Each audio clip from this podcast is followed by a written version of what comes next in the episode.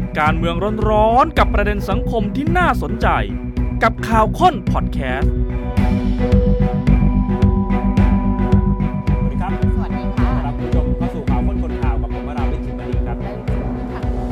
นี้คณะรัฐมนตรีจะประชุมสัญจรกันที่จังหวัดระนองนะครับเพราะฉะนั้นวันนี้บรรดาครม.ก็ลงพื้นที่กันล่วงหน้าไปติดตามโครงการความคืบหน้าต่างๆและแน่นอนจังหวัดระนองคือหนึ่งในพื้นที่เป้าหมายในการจะไปสร้างท่าเรือน้ำลึกเชื่อมต่อ2ฝั่งมหาสมุทรอินเดียกับมหาสมุทรแปซิฟิกตามโครงการ Land Bridge เพราะฉะนั้นวันนี้ก็เป็นโอกาสดีที่รัฐบาลจะได้ไปทำความเข้าใจไปพูดคุยกับประชาชนในพื้นที่ใช่มีชาวบ้านมาเจอนายกบอกว่าขอให้ชะลอไปก่อนได้ไหมชะลอก่อนได้ไหมพื้นที่ตรงนั้นเนี่ยบ้านชั้นพอดีเลยไปพร้อมๆกับกระแสของ Land Bridge นะคะที่มีคำถามมากมายเต็มไปหมดแน่นอนนะคะส่งตรงมาจากฝั่งฝ่ายค้านแต่รัฐบาลวันนี้เนี่ยได้เห็นคำตอบโต้ทุกเม็ดเหมือนกันนะกลายเป็นว่าโครงการ Land Bridge เนี่ยมาเป็นหนึ่งในโครงการที่เดิมพันความสามารถของรัฐบาลเหมือนกันนะว่าตกลงจะเดินหน้าต่อแล้วถ้าเดินหน้าต่อจะเป็นไปตามเป้าหมายที่จะให้บรรดาผู้ประกอบการขนส่งทางเรือยักษ์ใหญ่ของโลกมาใช้เส้นทางนี้หรือไม่และรายละเอียดมันเยอะนะเยอะกว่าดิจิตอลที่วันนี้กระแสเนี่ยซาลงนะเยอะมากเรื่องนี้เลยกลายเป็นว่าถ้าสมมุติว่าเป็นอีกเรื่องนึงที่มีอุปสรรคถ้ามันเดินหน้ายากค่าแรงก่อนหน้านี้ดิจิตอลวอลเล็ตและถ้ามาเรื่องนี้อีกเนี่ย3เรื่องเลยมันจะกลายเป็นอุปสรรคใหญ่สำหรับรัฐบาลหรือเปล่าส่งผลต่อการต้องเปลี่ยนตัวคนทำงานในตำแหน่งใดตำแหน่งหนึ่งหรือเปล่าแต่ต้องค่อยๆคุยกันไปค่ะคุณผู้ชมเพราะว่า Land Bridge เนี่ยยังอีกยาวนานนะคะอยู่ในขั้นตอนของการศึกษาอยู่ในขั้นตอนของการพูดคุยนายกย้ำนะคะว่าเราเนี่ยจะฟังทุกมิติจริงๆวันนี้วิเคราะห์กันเอาเรื่อง Land Bridge นี้ก่อนเนี่ยนะถ้าอยากจะสรุปว่าฝ่ายค้านฝ่ายที่เห็นต่างกับฝ่ายรัฐบาลเขามีคำอธิบายเรื่องนี้แตกต่างกันอย่างไรเอาทางฝากฝั่งฝ่ายค้านก่อนเก็บตกประเด็นจากที่คุณสิริกัญญา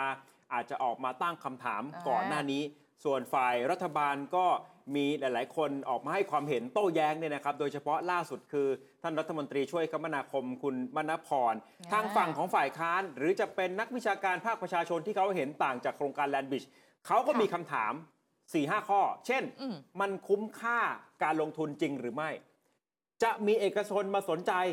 ลงทุนจริงหรือเปล่าคือเราไม่ได้ต้องจ่ายตังค์เองเพราะเราจะให้เอกชนมาลงทุนอยู่แล้วลงทุนแล้วเนี่ยจะมีคนมาใช้ไหมเขาจะมาไหมมันสัมพันธ์กันถ้ามีคนมาใช้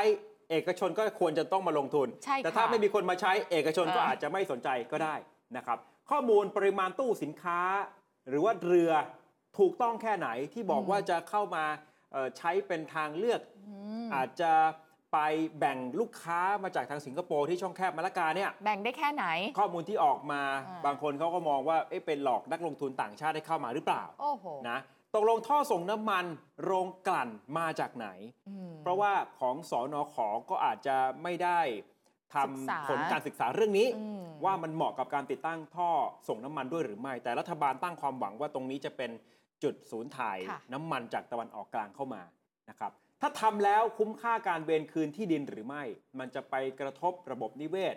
ที่ทำมาหากินของชาวบ้านโดยเฉพาะสวนผลไม้สวนทุเรียนอย่างเงี้ยเพื่อเศรษฐกิจแบบเนี้ยคุณสิริกัญญาบอกให้นายกไปสบตาคนในพื้นที่ไปมองตาเขาซะวันนี้ก็ได้สบตาแล้วแล้ว GDP จะพุ่งจริงหรือโอ้โหอ่ะส่วนทางฝั่งรัฐบาลตอบทุกข้อเลยค่ะคุณมณพรนะคะแจ้งยิบเลยคุณผู้ชมข้อแรกถามว่าคุ้มค่าไหมคุ้มค่าสิลงทุนแล้วคืนทุนแน่นอนนี่ไงยกตัวอย่างกลุ่มดูไบพอร์ตเวิลด์เขาก็สนใจมหาเศรษฐีอินเดียเขาก็สนใจข้อ2ถามว่าข้อมูลปริมาณตู้สินค้าเนี่ยมันถูกต้องแค่ไหนสรุปมันเยอะอย่างที่บอกไหมถูกต้องทันสมัยไม่จินตนาการด้วยนะใครจะมาหลอกนักลงทุนต่างชาติได้เขาก็ต้องศึกษาของเขาก่อนไหมล่ะ3นะคะท่อส่งน้ำมันโรงกลั่นมาจากไหนล่ะอ่านรายงานผิดฉบับหรือเปล่าคุณสิริกัญญาที่คุณอยู่เนี่ยมันอันเก่านะนี่เขาค้นกันมาใหม่แล้วมีอันใหม่แล้วนะคะ4คือคุ้มค่าการเวรคืนไหมกระทบตรงนั้นตรงนี้นะการจ้างงานจะเกิดขึ้นรัฐบาลตอบว่าไม่ต่ำกว่า 200,000 คนเยอะไหมล่ะส่วน GDP ก็ตอบว่าโตสิจ๊ะ 5.5-6% เลยนี่คือภาพรวมข้อโต้แย้งของทั้งสองฝ่ายทีนี้วันนี้ข่าวค้นคนข่าวจะเปิดข้อมูลข้อสังเกตต่างๆแล้วก็ลองดูว่าพอนายกรัฐมนตรีลงไปในพื้นที่แล้วคือวันนี้ท่านไปดูจุดที่จะต้องถมทะเลตรงนั้นเลยนะแล้วก็ได้พบกับคนที่เขาอยากจะให้ ชะลอโครงการนี้ออกไปก่อนนายกรัฐมนตรีว่ายังไงบ้างนายกนะคะบอกว่าฟังยังไงก็ต้องฟังทุกคนอยู่แล้วค่ะนายกรัฐมนตรีลงพื้นที่ไปนะคะที่อำเภอกะเปอจังหวัดระนองค่ะเดินทางมาที่อุทยานแห่งชาติแหลมสนนะคะประชาชนนายกบอกว่าประกอบอาชีพของคุณได้ตามปกติและผมมาเนี่ยผมเห็นศักยภาพตามที่คณะกรรมการโครงการแลนด์บริดจ์นำเสนอขึ้นมาด้วยนะเรื่องทำความเข้าใจณตอนนี้อย่าเพิ่งทำอะไรให้มันใหญ่โตฟังความเห็นก่อนแล้วก็ย้อนกลับไปนะคะบอกว่าถ้าจำกันได้โครงการสนามบินสุวรรณภูมิ20ปีที่ผ่านมานั่นแหละคือตัวอย่างของเมกะโปรเจกต์ระดับชาตินะเถียงกันตั้งเยอะตั้งแยะสุดท้ายอดีตนายกทักษิณนะคะลุยเต็มตัวเดินหน้าแล้วเป็นยังไงมันประสบความสำเร็จไงโครงการนี้ก็เช่นเดียวกันนะคะขอให้ดูประโยชน์ที่ได้รับหน่อยละกันนะคะธรรมดานานๆจะมีเมกะโปรเจกต์ทีเนาะรัฐบาลพร้อมรับฟังเสียงทุกคนฟังเสียงท่านนายกค่ะอันนี้มันเพิ่งเริ่มเองครับตอนนี้เพิ่งเริ่มเองก็อย่าเพิ่งถอยเป็นเรื่องใหญ่เรื่องโตนะครับผมว่าเดี๋ยวเราคอยรับฟังความคิดเห็นของพี่น้องประชาชนก่อนแล้วกันนะครับถ้าเกิดท่านจำได้เมื่อสัก20ปีที่ผ่านมาเรามีโครงการเมกะโปรเจกต์ใช่ไหมเมกะโปรเจกต์แล้วกันนะครับใหญ่ระดับชาติของเรามีที่ไหนจำได้ไหมสมัยก่อนเป็นหนองงูเห่าใช่ไหมเขามีการถกเถียงกันนานมากใช่ไหมครับว่าจะสร้างสนามบินแห่งที่2รองจากดอนเมืองใช่ไหมครับแล้วก็รัฐบาลของท่านดร.ทักษิณเองก็เดินหน้าดูเต็มตัวทำเป็นสนามบินสุวรรณภูมิขึ้นมาได้จริงๆแล้ว 20-30 ปีสุดท้ายเนี่ยที่เราดูมาเนี่ยไม่มีเมกะโปรเจกต์ใหญ่เลยในประเทศดูซิว่าประโยชน์ที่เราได้จากสนามบินสุวรรณภูมินะเมื่อ 20 ปีที่แล้วเนี่ยจนมาถึงวันนี้เนี่ยประโยชน์มหาศาลทำให้เราเป็นจุดศูนย์กลางท่องเที่ยวแห่งสำคัญบางสำนักยังบอกเลยเป็นแหล่งท่องเที่ยวที่ดีสุดในโลกถ้าเราไม่มีโครงการเหล่านี้ขึ้นมาเนี่ยเราก็จะไม่มาถึงจุดนี้นะครับเพราะฉะนั้นเป็นธรรมดาครับนานๆที่จะมีแมกกะโปรเจกต์ที่ก็ต้องรับฟังความเห็นของพี่น้องประชาชนทุกคนนะครับเรื่องนี้ก็ถือเป็นเรื่องสำคัญนะครับทั้งฝ่ายเห็นด้วยและไม่เห็นด้วยคือปกตินายกท่านจะดูจาก presentation ของสนข.ดูจากเอกสารการทำงานร่วมกันแต่วันนี้คือลงมาสัมผัสพื้นที่จริงได้เหยียบพื้นที่ตรงนั้นเลยก่อสร้างตรงนี้เป็นส่วนหนึ่งของโครงการแลนด์บริดจ์ของฝั่งระนองแต่ท่านก็ยืนยันนะคะหมายถึงว่าย้ำแล้วย้ำอีกนะว่ายังไงก็ต้องศึกษาก่อนนะคะมันเป็นไปไม่ได้หรอกที่จะไปทำแล้วค่อยมาศึกษามันย้อนทางกันไปนะคะไม่กังวลเรื่องทำความเข้าใจเรื่องของอาชีพของประชาชนค่ะแต่ท่านบอกว่าท่านมองว่ามันคือโอกาสมากกว่านะเพราะว่าแค่พื้นที่มันไม่ใช่แค่คนขายของอย่างเดียวแล้วท่านก็พูดถึงเรื่องใหม่ด้วยนะยกตัวอย่างไปถึงว่าเรือสำราญก็เข้ามาเทียบจอดได้นี่ไงมันเลยเป็นโอกาสไม่ใช่เฉพาะชาวระนองแต่เป็นโอกาสของจังหวัดแถบฝั่งอันดามันทั้งหลายด้วยถ้าพูดว่าเรือสำราญเนี่ยคุณวราวิทย์หมายถึงการท่องเที่ยวถูกไหมก็ต้องเป็นอย่างนั้นเพราะว่ารัฐบาลพยายามจะผลักดันสนามบินอันดามันอยู่ที่ภูเก็ตแต่ว่าจะคล้ายๆเป็นศูนย์กลางของแถบฝั่งอันดามันเลยไม่ใช่แค่สนามบินนานาชาติที่ภูเก็ตเท่านั้นเพราะฉะนั้นแลนด์บริดจ์ก็จะมา2ทางได้เรือสำราญแล้วก็อาจจะใช้สนามบินทางฝั่งอันดามันที่จะเป็นสนามบินนานาชาติในอนาคตขนของก็ขนของไปเป็นที่เที่ยวอีกต่างหากนะคะในงานนี้ค่ะคุณผู้ชมมีตัวแทนคนไทยพลัดถิ่นตำบลราชกรูดอำเภอเมืองระนองนะคะชื่อว่ามะคมสินสุวรรณเขามายื่นหนังสือกับนายกและเขาพยายามที่จะถามว่านายกเนี่ยชะลอโครงการได้ไหมถามตรงๆอย่างนี้เลยแทนตัวเองว่ามะนะคะไปถึงจับมือนายกก่อนเลยถามว่าชะลอได้ไหมและอธิบายนะคะว่าอยากจะจับมือกับท่านนายกเพราะเห็นว่าท่านนายกเนี่ยเป็นคนดีช่วยด้วยนะแลนด์บริดจ์เนี่ยจะลงมาทำท่าน้ำลึกมันตรงกับบ้านมะเป๊ะๆเลยแล้วก็ที่ทำกินก็อยู่ตรงนี้ด้วยชะลอไปก่อนได้ไหมนายกบอกไม่ต้องห่วงความเดือดร้อนเราให้ความสำคัญดูจังหวะนี้พร้อมกันค่ะแลนด์บริดจ์จะมาลงมาทำท่าน้ำลึกมันตรงกับบ้านมะเป๊ะๆเลยแล้วที่ทำกินของมะตรงนั้นท่านขอชะลอหน่อยก็จะรอไปก่อนนั่งนิดนะให้พี่น้องจ้าขอบคุณมากคืออย่างนี้ค่ะท่านตรงบ้านที่มัดทมอยู่อะค่ะอยู่แถวราชกรูดตรงอ่าวอ่างอะค่ะเป็นพื้นที่ทำกินของพี่น้องคนไทยพลัดถิ่นนะคะแล้วก็พี่น้องที่อาศัยอยู่อะค่ะเป็นบ้านของพี่น้องเนี่ยจะเป็นพื้นที่หลังท่าที่จะทำโครงการแลนด์บริดจ์พอดีนะคะทีนี้พี่น้องที่อยู่ตรงนั้นเนี่ยยังไม่มีบัตรประชาชนส่วนหนึ่งเป็นคนไทยพลัดถิ่นนะคะแล้วก็ตอนนี้เนี่ยการแก้ปัญหาของคนไทยพลัดถิ่นเนี่ยเมื่อปี 2555 นะคะเราได้มีการเดินขบวนไปที่กรุงเทพมหานครเพื่อที่จะไปเร่ง ทำกฎหมายว่าด้วยการคืนสัญชาติกฎหมายก็มีผลบังคับตั้งแต่ปี 55 แต่ณวันนี้เนี่ยยังแก้ปัญหาไม่แล้วเสร็จนะคะเติมมาบอกว่าอยากจะเจอกับท่านได้เร็วท่านช่วยให้เร็วที่สุดนะคะความเดือดร้อนของพี่น้องประชาชนเป็นเรื่องที่ประมาณนี้ความสำคัญนะครับและเป็นโอกาสแต่ว่าการมีโอกาสก็ต้องมีการให้โอกาสกับผู้ที่ด้วยเหมือนกันที่ต้องการฝากกำชับในพื้นที่ด้วยนะคะว่าเวลารายงานอะไรไปเนี่ยช่วยแสดงความจริงใจให้กับชาวบ้านด้วยเวลาไปประชุมหมู่บ้านอะไรเนี่ยค่ะก็บอกว่าให้ชาวบ้านเนี่ยไปประชุมหมู่บ้านเสร็จแล้วไปลงทะเบียนการเข้าประชุมกลายเป็นว่าไปรายงานว่าชาวบ้านเห็นด้วยกับโครงการแลนด์บริดจ์ทั้งหมดจริงๆแล้วชาวบ้านกลุ่มนี้ไม่เห็นด้วยกับโครงการเพราะฉะนั้นจริงใจในการแก้ปัญหาในการรับฟังของชาวบ้านด้วยนะคะขอบคุณมากเลยค่ะมาที่นี่บ่อยวันนี้ก็ได้สบตากับชาวบ้านจริงๆคือคนไทยพลัดถิ่นเนี่ยครับปกติปัญหาหลักๆของพวกเขาคือเรื่องสัญชาติเขาก็จะไม่มีสิทธิ์ขั้นพื้นฐานคนไทยพลัดถิ่นเนี่ยก็คือคนที่เคยอยู่ส่วนหนึ่งของสยามนะอาจจะแถบที่ติดกับพม่าพอวันดีคืนดีมีทางชาติตะวันตกเข้ามาเราก็อาจจะเสียพื้นที่บางส่วนไปแต่คนไทยตรงนั้นเนี่ยที่เขาเคยอยู่เนี่ยเขาก็รับภาษารับวัฒนธรรมแบบไทยแต่พอตะวันตกมาขีดเส้นแบ่งไปอยู่ทางฝั่งพม่าอ๋อหลุดไปเสร็จปุ๊บก็อาจจะด้วยความที่เป็นคนส่วนน้อยชนกลุ่มน้อยในทางฝั่งพม่าก็อาจจะถูกละเมิดสิทธิ์เขาก็ข้ามกลับมาฝั่งประเทศไทย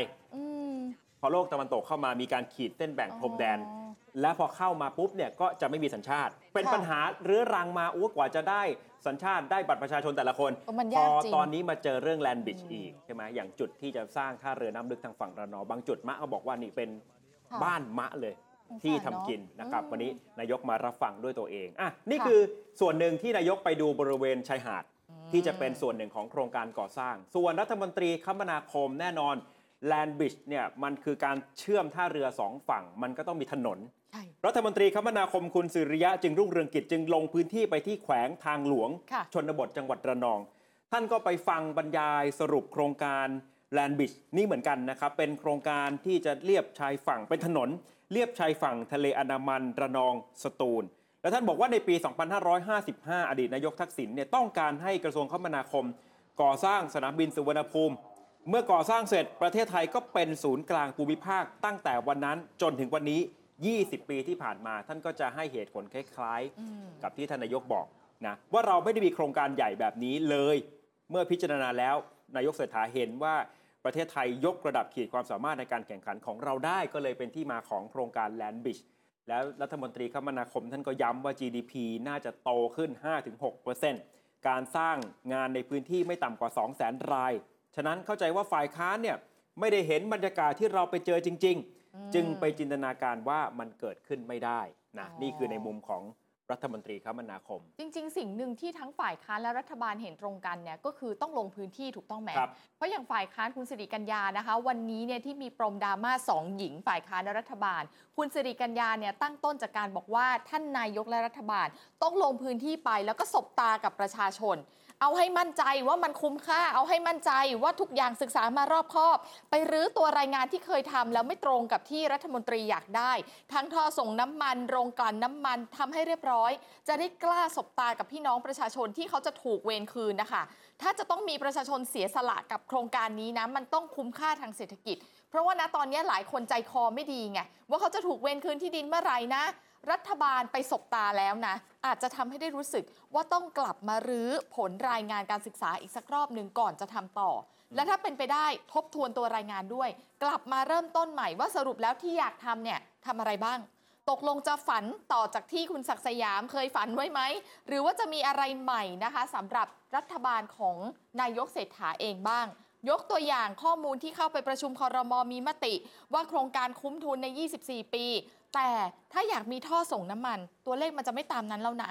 อยากให้ทำทุกอย่างตรงไปตรงมาคือถ้าอยากเดินหน้าต่อมันก็ไม่ใช่เรื่องผิดหรอกแต่พอมีธงแล้วเนี่ยรายงานฉบับใหม่ถ้ามีการรื้อแก้ไขจริงๆก็คงจะทำออกมาดูดีสวยหรูเหมือนเดิมนี่คือคำพูดของคุณสิริกัญญานะคะแต่รอบนี้เนี่ยเธอบอกว่าเอาให้เนียนๆหน่อยได้ไหมแล้วก็ย้ำว่าค่อนข้างที่จะเป็นไปได้ยากจริงๆ ที่โครงการนี้จะคุ้มค่าในเรื่องการลงทุนหากต้องวัดกับเรื่องการประหยัดเวลาคุณสิริกัญญานี่กลายเป็นกองหน้าปะทะกับรัฐบาลทั้งเรื่อง Digital Wallet ทุกอย่างและเรื่อง Land Bridge ไปแล้วนะตอนนี้แต่นี่เป็นคำพูดที่คุณสิริกัญญาเปิดประเด็นเอาไว้เมื่อวานนะครับเมื่อวานมีงานเสวนาที่มหาวิทยาลัยธรรมศาสตร์และคุณสิริกัญญาก็เลยบอกเนี่ยควรจะไปรับฟังไปสบตาชาวบ้านในพื้นที่โต้ทันทีโดยท่านรัฐมนตรีช่วยมณพรเจริญศรีครับรัฐมนตรีช่วยคมนาคมและท่านก็เป็นหนึ่งในกรรมาธิการที่ศึกษาโครงการ Land Bridge ที่พรรคก้าวไกลลาออกไปตั้งแต่สักเกือบ2สัปดาห์ที่แล้วรัฐมนตรีมณพรบอกว่าผลการศึกษาของกรรมาธิการเนี่ยจะนำเข้าสู่การพิจารณาของสภาสมาชิกแต่ละคนสามารถแสดงความเห็นได้กว้างขวางถ้าสภาให้ความเห็นชอบก็ส่งต่อไปถึงคณะรัฐมนตรี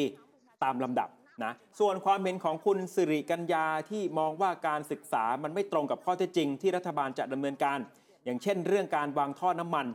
รัฐมนตรีช่วยมณพรบอกว่ายืนยันว่าอยู่ในการพิจารณาของกรรมาธิการซึ่งคุณสิริกัญญาอาจจะไม่ได้ดูข้อมูลปัจจุบัน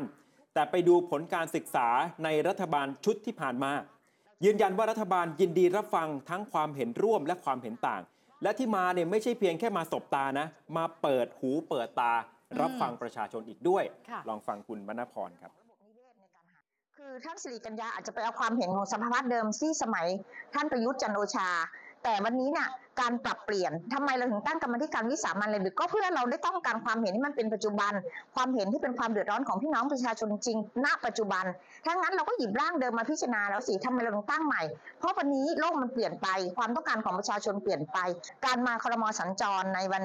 22-23 ก็เช่นเดียวกันเราจะมาเปิดใจรับฟังความเห็นของพี่น้องประชาชนมั่นใจไหมครับว่าถ้าเราเดินหน้าโครงการนี้เราจะสบตาประชาชนและพูดได้อย่างมั่นใจว่าสิ่งที่เราทำเนี่ยคือสิ่งบวกของประชาชนในพื้นที่แน่นอนค่ะเราจะสบตาทั้งประชาชนแล้วก็เปิดหูเปิดตาในการรับฟังความเห็นทุกความเห็นค่ะแน่นอนค่ะการที่มีโครงการใหญ่ๆสูญเสียบางอาชีพไปแล้วก็ต้องหาสิ่งทดแทนที่ดีกว่าความเปลี่ยนแปลงย่อมมาสู่สิ่งที่ดีกว่าเสมอค่ะถ้างั้นโลกก็ไม่มาไกลถึงขนาดนี้แต่ว่าเราจะไม่ทิ้งพี่น้องประชาชนกลุ่มใดกลุ่มหนึ่งในการที่จะมีโครงการขนาดใหญ่ลงมาพื้นที่ค่ะดราม่าถกเถียงแลกเปลี่ยนกันพอหอมปากหอมคอแต่เรื่อง Land Bridge ต้องย้ำกับคุณผู้ชมแบบนี้ครับมันควรจะต้องตัดภาคฝ่ายในทางการเมืองออกไปเลยจะเป็นรัฐบาลจะเป็นฝ่ายค้านเนี่ยมันต้องว่ากันด้วยข้อมูลล้วนๆถูกต้องคือมันต้องคิดว่ามันควรทำด้วยความคุ้มค่าเนื้อหามันอยู่ตรงไหนมันเดิมพันอะไรบ้างเดิมพันสิ่งแวดล้อมเดิมพันชีวิตความเป็นอยู่ดั้งเดิมของประชาชนเพราะเราจะเปลี่ยนเขาไงใช่หรือถึงแม้จะไม่เกิดโครงการขึ้นเพราะเราให้เอกชนมาลงทุน 100% ค่ะแต่ในระหว่างทางถ้ายังถกเถียงกันอยู่ได้ข้อสรุปไม่จบเนี่ยมันก็เสียโอกาสนะโครงการพัฒนาอื่นๆอาจจะต้องชะลอชะงักเอาไว้ก่อนคือหยุดเพื่อรอว่าจะมีแลนด์บริดจ์จริงไหมแล้วคนในพื้นที่ก็อกสั่นขวัญแขวนว่าในเชิงความรู้สึกเขาจะต้องลุ้นอะว่าตกลงบ้านของเขาจะต้องถูกเวรคืนที่ดินไปหรือไม่นั่งรอไปปีหนึ่ง2 ปี 3 ปี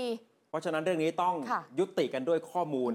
และต้องเป็นข้อมูลที่ไม่บิดเบือนต้องเป็นข้อมูลที่มันใกล้เคียงกับความเป็นไปได้ของโครงการมากที่สุดถ้าเป็นไปได้เดินหน้าถ้าเป็นไปไม่ได้ดูแล้วไม่คุ้มค่าใช่ค่ะก็ต้องยุติโครงการเอาไว้แล้วต้องบอกให้ครบด้วยนะอย่าบอกเพียงแต่ว่าหัวเรื่องมันเฉยๆแต่ไส้ในมันคืออะไรทุกคนมีสิทธิ์จะได้รู้ต่อไปนี้คือข้อสังเกตเกี่ยวกับโครงการนี้แล้วก็ลองเปิดข้อมูลหลากหลายฝ่ายให้คุณผู้ชมได้ชั่งน้ำหนักนะครับทำความเข้าใจก่อนว่าหัวใจของ Land Bridgeอย่างที่บอกมันเป็นการเชื่อมการขนส่งจากมหาสมุทรอินเดียข้ามไปมหาสมุทรแปซิฟิกโดยใช้ความจุดเด่นตรงที่ตั้งทางภูมิศาสตร์ของประเทศไทยเนี่ยใช่ค่ะจะทำให้มันล่นระยะเวลาล่นระยะทางได้ไม่ต้องอ้อมไปช่องแคบมะละกานี่คือสิ่งที่รัฐบาลพยายามจะบอกซึ่งก็ตรงกับหัวใจของ Land Bridge ว่าถ้าจะมีเอกชนสนใจถึงขั้นควักกระเป๋าจ่าย1 ล้านล้านมาลงทุนในโครงการเนี่ยมันต้องตอบโจทย์3เรื่องนี้3เรื่องคือย่นระยะทางได้จริงเปรียบเทียบกับช่องแคบมะละกาเร็วขึ้นใช่ไหมย่นเวลาเนี่ยรวมถึงลดค่าใช้จ่ายด้วยต่อให้มันจะสั้นกว่า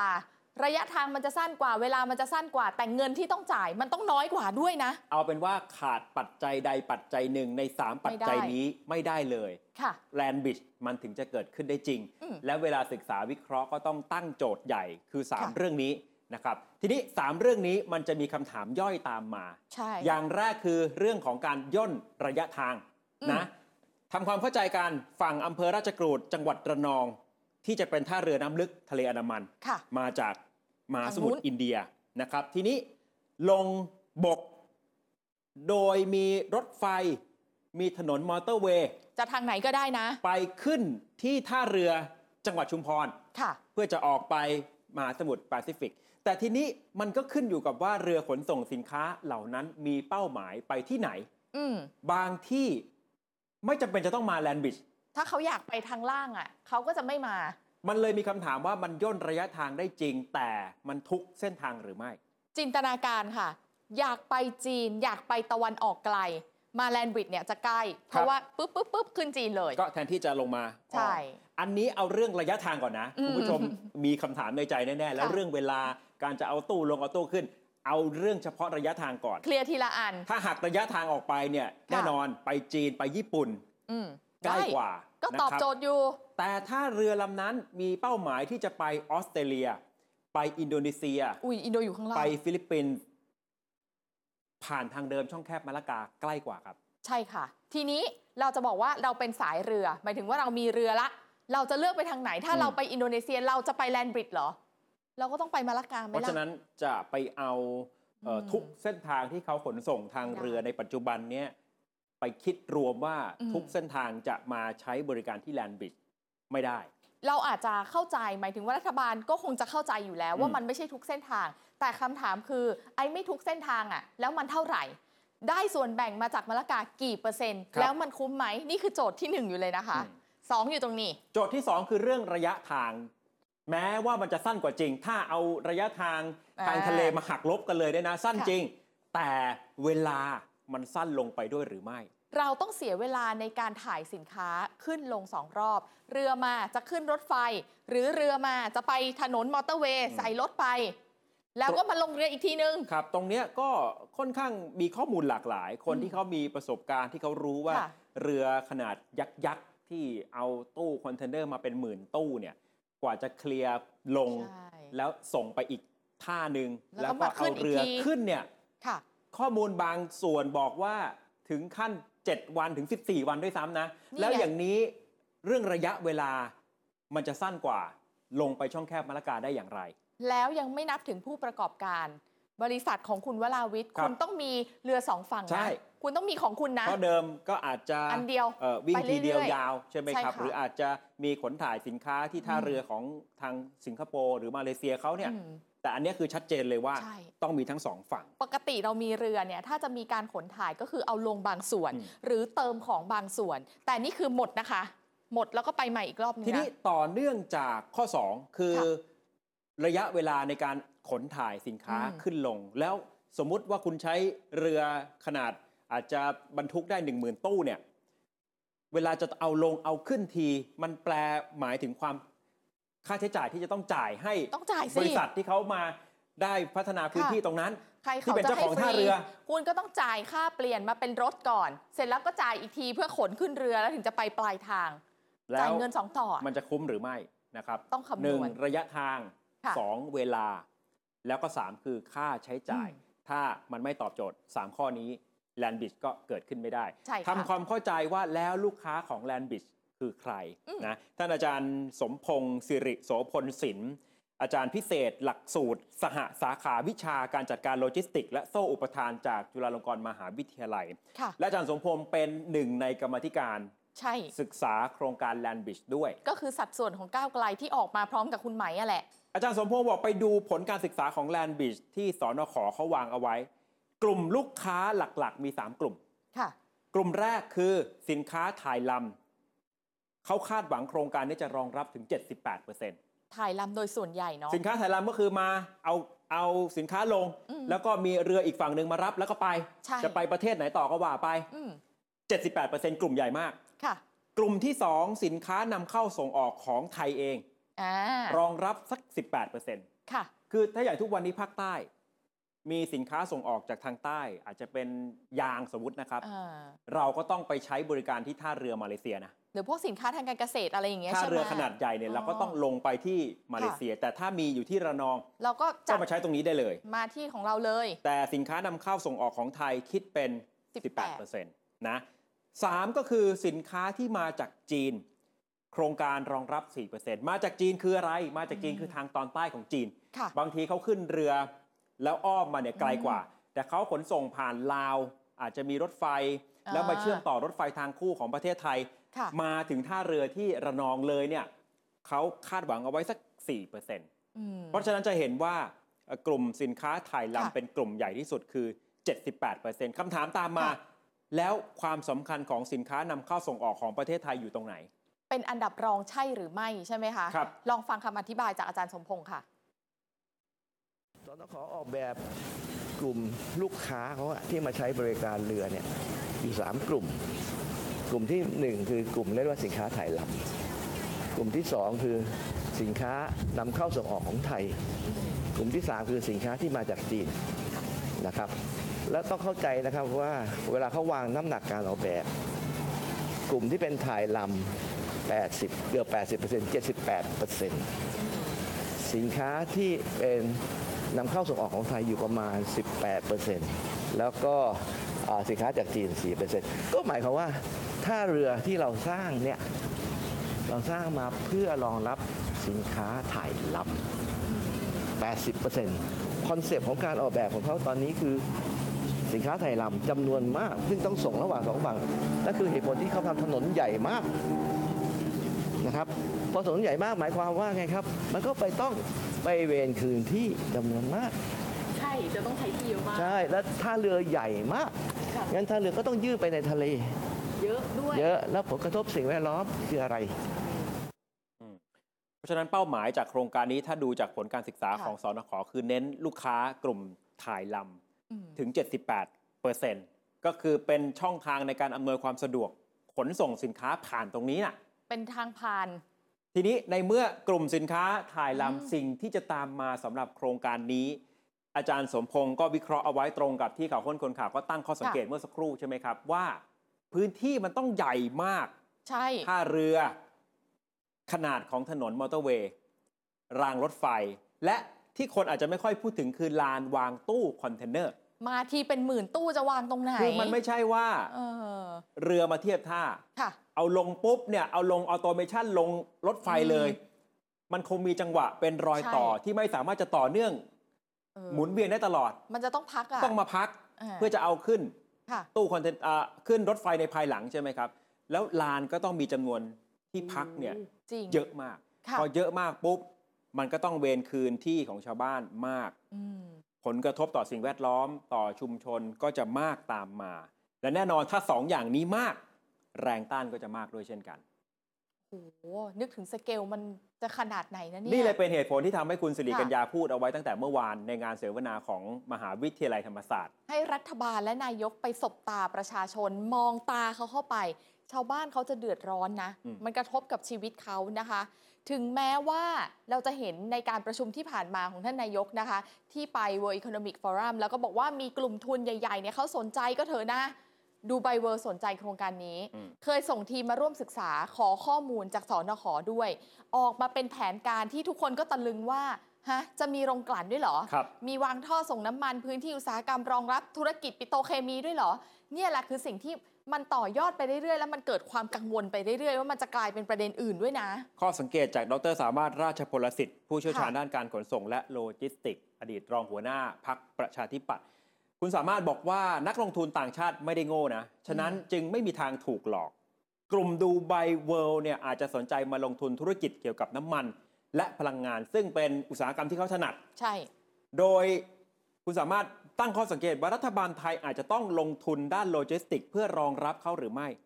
และส่วนนี้แหละที่รัฐบาลไทยอาจจะต้องเป็นผู้ที่ลงทุนเองคือถ้าจะมีไอ้พวกนี้เนี่ย1 ล้านล้านมันจะไม่พอเอาไงแล้วเขาจะมาไหมกลายเป็นเราต้องไปจอยไปร่วมลงทุนด้วยหรือเปล่าก็ข้อสังเกตฝ่ายค้านก่อนหน้านี้ในผลการศึกษาของสนข.เนี่ยไม่ได้พูดถึงเรื่องการวางท่อการตั้งโรงกลั่นเพื่อที่จะขนส่งน้ำมันจากตะวันออกกลางเข้ามาใช่ไหมครับแต่ถ้าดูไบเวิร์เขาสนใจเขาก็ต้องสนใจในอุตสาหกรรมที่เขาถนัดแล้วเราจะว่ายังไงแปลว่าเราต้องช่วยลงทุนตรงนี้หรือเปล่าฟังข้อสังเกตจากดร.สามารถครับ ว่ารัฐบาลเขามีหลักการมีคอนเซปต์ที่ว่าต้องการให้คนเนี่ยมาลงทุนในพื้นที่นี้มามีคลังน้ำมันโรงกลั่นน้ำมันคลังสินค้าโรงแปรรูปสินค้ามีโรงงานอุตสาหกรรมมีนิคมอุตสาหกรรมขึ้นมาต้องการมีการย้ายฐานผลิตมาอยู่ที่นี่ถ้าทำอย่างนี้ได้เนี่ยผมว่ามันก็คุ้มนะฮะแต่ผู้ลงทุนต้องลงทุนเพิ่มเติมไม่ใช่เฉพาะท่าเรือสองฝั่งไม่ใช่เฉพาะมอเตอร์เวย์รถไฟทางคู่ท่อส่งก๊าซธรรมชาติท่อส่งน้ำมันนะต้องลงทุนเพิ่มเกิน1ล้านล้านบาทครับผมรอคำตอบอย่างเดียวว่าเอกชนที่ท่านนายกเดินไปทำรถโชว์ต่างๆตรงนี้นะฮะเขาสนใจจริงหรือไม่แล้วต้องรวมกลุ่มกันหลายบริษัทแน่บริษัทก่อสร้างมอเตอร์เวย์ทางรถไฟนะครับแล้วก็ท่อส่งน้ำมันแล้วบริษัทที่ลงทุนสร้างโรงกลั่นน้ำมันคลังน้ำมันคลังสินค้าต่างๆอีกต้องมีหลายบริษัทมารวมกลุ่มความคาดหวังที่รัฐบาลอยากจะมีโครงการนี้เพื่อหวังจะพัฒนาเศรษฐกิจโดยเฉพาะประชาชนในพื้นที่ภาคใต้ก็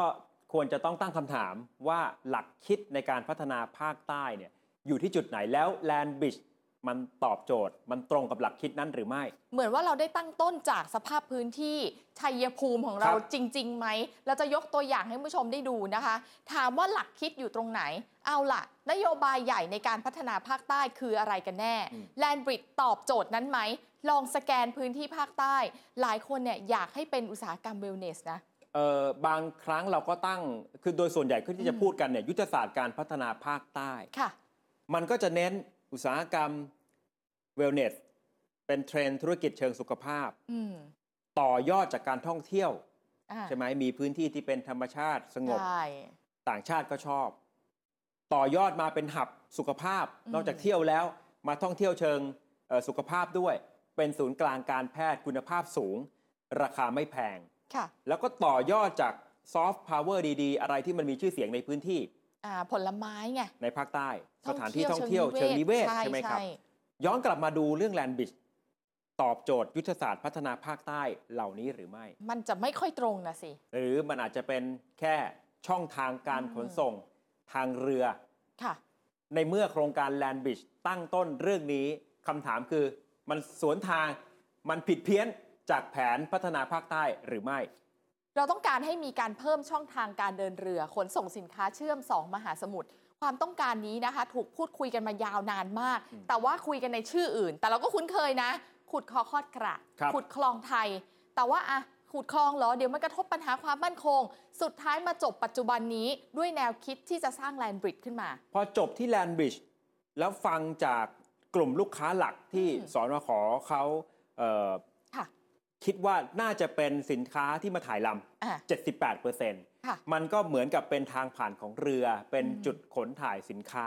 เหมือนเราเก็บค่าผ่านทางอย่างนั้นไหมค่าตรงแล้วเรื่องการผลิตสินค้าของประเทศไทยล่ะการส่งออกสินค้าที่มันอาจจะมีความสำคัญลำดับรองลงมาคืออาจจะไม่ได้หมายถึงเขาไม่ได้ให้ความสำคัญหรอกแต่โดยไซส์ของโครงการเนี่ยมันจะมาให้ความสำคัญเพียงแค่สินค้าส่งออกของไทยอย่างเดียวนะไม่ได้แน่นอนไม่ใช่แล้วถ้าลงทุนตั้ง1ล้านล้านเนี่ยต้องอาศัยกลุ่มลูกค้าหลักคือกลุ่มที่มาถ่ายลำแต่ว่าอะไรคือการที่จะพัฒนาสินค้าส่งออกของไทยมีช่องทางในการส่งออกจริงในแง่ของ